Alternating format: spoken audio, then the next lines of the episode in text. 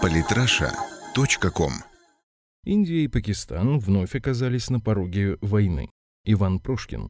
В первой половине июля отношения Индии и Пакистана, конфликт между которыми долгое время был в стадии заморозки, вновь обострились. Причиной усугубления в очередной раз стала ситуация в населенной преимущественно мусульманами провинции Джамма и Кашмир, которую оба государства считают своей территорией. Пару недель назад индийские силы безопасности в ходе спецоперации ликвидировали одного из членов местной группировки Хизбуль Муджахидин, члены которой борются за отделение от Индии. В ответ на это в провинции вспыхнули массовые беспорядки, жертвами которых, по некоторым данным, стали уже 46 человек, а еще более трех тысяч получили ранения различной степени тяжести. Комментируя начавшиеся беспорядки, глава Министерства внутренних дел Индии Раджнатх Сингх заявил, что за ними стоит Пакистан, который пытается дестабилизировать ситуацию в регионе, поддерживая действующие на его территории террористические группировки. Вместо того, чтобы решать свои внутренние проблемы, Пакистан пытается дестабилизировать Индию, сказал глава индийского МВД.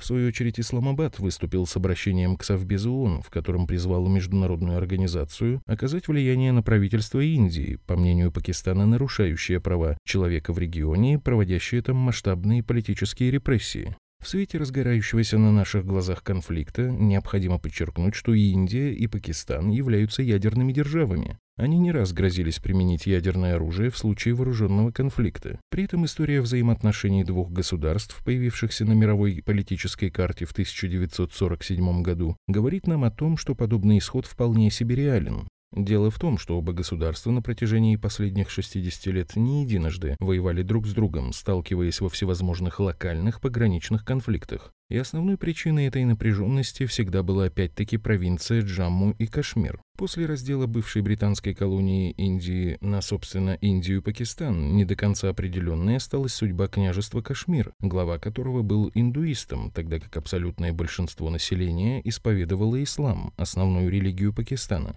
Вскоре после появления двух независимых государств в княжество вторглись союзные Пакистану пуштунские племена, обитавшие рядом с афганской границей. Это стало поводом для объявления властями Кашмира о присоединении княжества к Индии, после чего к пуштунам присоединились регулярные части пакистанской армии, вошедшие на территорию княжества в 1948 году. Спустя год кровопролитные бои с трудом были прекращены при посредничестве ООН. При этом две трети провинции остались под контролем Индии, тогда как последняя треть территории отошла Пакистану. С тех пор вошедшие по итогам войны в состав Индии территории княжества Кашмир стали называться Джаму и Кашмир. Пакистанская же часть была названа свободным Кашмиром. Несмотря на посредничество ООН, очевидно, что проблема статуса региона не была решена, а лишь отложена на неопределенный промежуток времени. Как оказалось, период этот растянулся аж на 17 лет. В 1965 году конфликт между Индией и Пакистаном вспыхнул вновь. Началось все с приграничных артиллерийских перестрелок, после чего с обеих сторон в действие вмешались регулярные воинские подразделения. При международном посредничестве огонь удалось прекратить лишь в конце сентября того же года.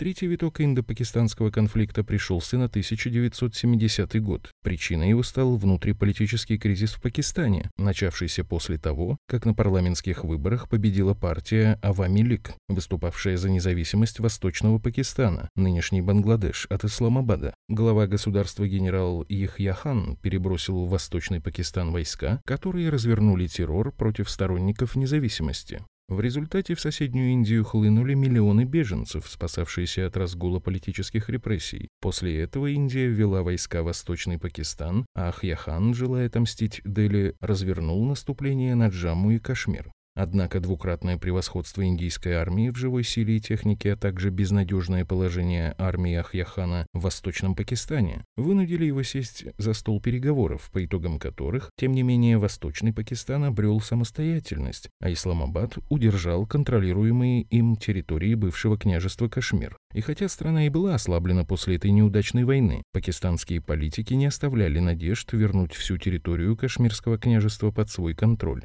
Естественно, что так и нерешенные территориальные противоречия рано или поздно должны были стать источником новых конфликтов. Более того, мелкие стычки на границах после 1970 года возникали постоянно, однако до полномасштабных действий, к счастью, ни разу дело не дошло. Последнее крупное обострение конфликта, грозившее перерасти в новую войну, произошло в 2008-2009 годах, когда группа террористов атаковала крупнейший индийский город Мумбаи. Тогда Дели заподозрил Исламабад в поддержке террористов, призвав выдать участников акции Индии. Однако Пакистан отказался это сделать. Очередной виток кризиса между двумя странами грозил перерасти в ядерное противостояние, но, к счастью, обе стороны в очередной раз вовремя нажали на стоп-кран. Несмотря на это, как Пакистан, так и Индия уверены, что четвертая война между двумя странами неизбежна. Индийские власти даже заявляют, что она станет между двумя государствами последней, намекая таким образом на окончательную победу Дели и решение проблемы северных территорий в свою пользу. При этом некоторые эксперты отмечают, что в тлеющем индо-пакистанском конфликте как таковых не будет ни победителей, ни проигравших. Обеспокоенность вызывает то, что активную заинтересованность в обострении проявляют преимущественно сторонники запрещенных запрещенной в России террористической организации «Исламское государство» ИГ ИГИЛ Даиш. Так, сотрудник Центра индийских исследований Института востоковедения РАН Людмила Печищева отмечает, что радикальные исламисты начинают играть все более существенную роль в 150-миллионной мусульманской общине Индии, которая весьма влиятельна внутри страны. Доцент факультета мировой экономики и мировой политики Высшей школы экономики Ольга Солодкова заявила, что успех исламистов в местной мусульманской среде заключается в тотальной бедности индийских мусульман и отсутствии всяких перспектив для них. Исламисты же, по мнению эксперта, предлагают вариант решения этой проблемы шанс вырваться из социального дна. Пока, к счастью, как считает эксперт, несмотря на попытки исламистов подогреть конфликт в Джаму и Кашмире, серьезного обострения там не случится.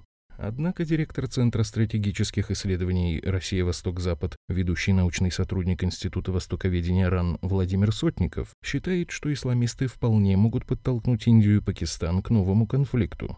Не исключаю, что если к этому руку приложит, а скорее всего уже прикладывает ИГ, если они будут раздувать это, то может возникнуть новая конфликтная ситуация между Индией и Пакистаном. Это чревато крупномасштабным конфликтом, даже с применением тактического ядерного оружия, сказал он. Эксперт уточнил, что именно ИГ заинтересована в ядерном конфликте между двумя странами. Между тем, западные СМИ пока не слишком активно и достаточно сдержанно высказываются в отношении новой волны эскалации конфликта в регионе. Так влиятельное американское издание The New York Times ставит вопрос о необходимости вмешательства в конфликт США с целью его урегулирования. При этом в статье отмечается, что Индия и Пакистан не должны навязывать региону свой протекторат. Жители вполне имеют право на создание независимого государства. Или, по крайней мере, сами должны решить, в какой стране они хотят жить. Хотелось бы подчеркнуть, что необходимость нахождения приемлемого для всех решения не может быть лишь делом Индии и Пакистана. Ситуация требует участия мирового сообщества, прежде всего США.